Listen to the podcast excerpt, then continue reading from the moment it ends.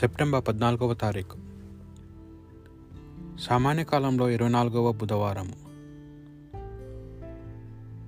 మొదటి పట్టణము సంఖ్యాకాండము. ఇరవై ఒకటవ అధ్యాయము నాలుగు నుండి తొమ్మిది వచనముల వరకు. ఇజ్రాయేలు హోరు పర్వతము నుండి కదలి ఎదోము మండలమున చుట్టిపోవలనని రెల్లు సముద్రము త్రోవ వెంట పయనమైపోయిరి. కానీ ఆ ప్రయాణమున ప్రజలు సహనము కోల్పోయి మోషే మీదను దేవుని మీదను తిరగబడిరి. నీవు మమ్ము ఐగుప్తు నుండి తరలించుకొని రానేలా ఈ ఎడారిలో చంపుటకే కదా? ఇచ్చట అన్నపానీయములు ఏమీ లభించుటలేదు ఈ పాడుకూడు తినలేక చచ్చిపోచున్నాము అని గొనుగుకొనిరి. అప్పుడు ప్రభువు విశ్వసర్పములను పంపగా వాని కాటు వలన ప్రజలు చాలామంది మరణించిరి. అంతటా వారు మోషే వద్దకు వచ్చి మేము నీకును దేవునికి ఎదురు మాట్లాడి తప్పు చేసి తిమి. నీవు ప్రభునకు విన్నపము చేసి ఈ పాముల బెడత తొలగింపుము అని వేడుకొనిరి.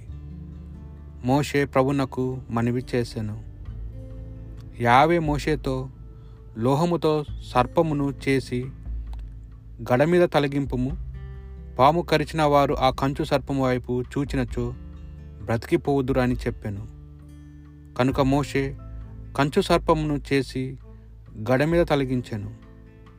పాము కరిచిన వారు ఆ సర్పము వైపు చూచి చావును తప్పించుకొనిరి. ఇది ప్రభువాక్ దేవుని కార్యములను జ్ఞాప్తి అందు ఉంచుకొనము. జనులారా మీరు నా బోధను వినుడు. నా పలుకులు ఆలింపుడు. నేను సూక్తుల ద్వారా మీతో మాట్లాడేదను. మన పూర్వ చరిత్రలోని రహస్యములను మీకు వివరించేదను.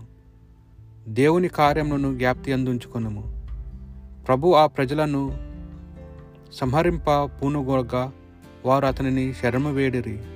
పశ్చాత్తాపడి భక్తితో అతన్ని ఆశ్రయించిరి. ప్రభు తమకు ఆశ్రయదుర్గమనియు మహోన్నతుడు తమకు విమోచనకుడనియు జ్ఞప్తికి తెచ్చుకొనిరి. దేవుని కార్యములను జ్ఞప్తి అందుంచుకొనుము. కాని వారు మాటలన్నీ ఒట్టి ముఖసూక్తులు వారి పలుకులన్నీ బొంకులు వారి హృదయములు ప్రభువు మీద లగ్నము కాలేదు. వారు అతని నిబంధనము పాటింపలేదు. దేవుని కార్యములను జ్ఞాప్తి అందు ఉంచుకొనుము.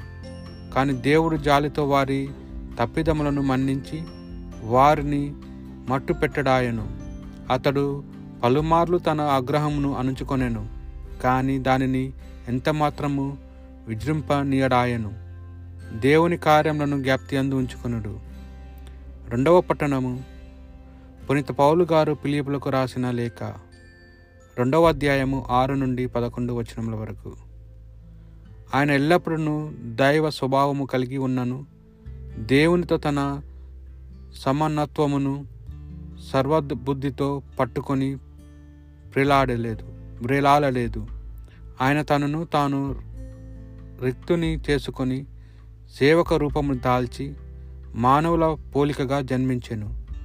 ఆయన వినేము గలవాడై మరణము వరకును విధేయుడాయను.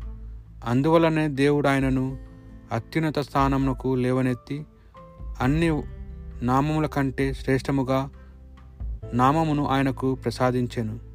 అందువలనే క్రీస్తు నామము గౌరవించ గౌరవించి పరలోక భూలోక పాతాల లోకము ఎందలి సమస్త జీవులను క్రీస్తు నామమునకు మోకాలు వంచి వినుత్తు గలుదురు పితయగు దేవుని ప్రతి కొరకు యేసుక్రీస్తు ప్రభువై ఉన్నాడని అందరూ ఒప్పుకొందురు. ఇది ప్రభు వాక్ పొంత యోహాను గారు రాసిన సువార్త సువిశేషంలోని భాగము మూడవ అధ్యాయము పదమూడు నుండి పదిహేడు వచనముల వరకు. యేసు నికోముతో నికోదముతో ఇట్లా నేను పరలోకం నుండి దిగి వచ్చిన మనుష్య కుమారుడు తప్ప ఎవడను పరలోకమునకు ఎక్కిపోలేదు. మోషే ఎడారిలో ఎట్లు సర్పమును ఎత్తునో ఆయనను విశ్వసించే ప్రతివాడు నిత్య జీవును పొందుటకు అట్లే మనుష్య కుమారును ఎత్తబడవలనని దేవుడు లోకమును ఎంతో ప్రేమించి తన ఏకైక కుమారుని ప్రసాదించెను. ఆయనను విశ్వసించే ప్రతివాడును నాశనం చెందక నిత్య జీవను పొందుటకై అట్లు చేసెను. దేవుడు తన కుమారుని లోకమునకు రక్షించుటకు పంపెనే కానీ దానిని కంచుటకు ఖండించుటకు పంపలేదు. ఇది ప్రభువు సువిశేషము.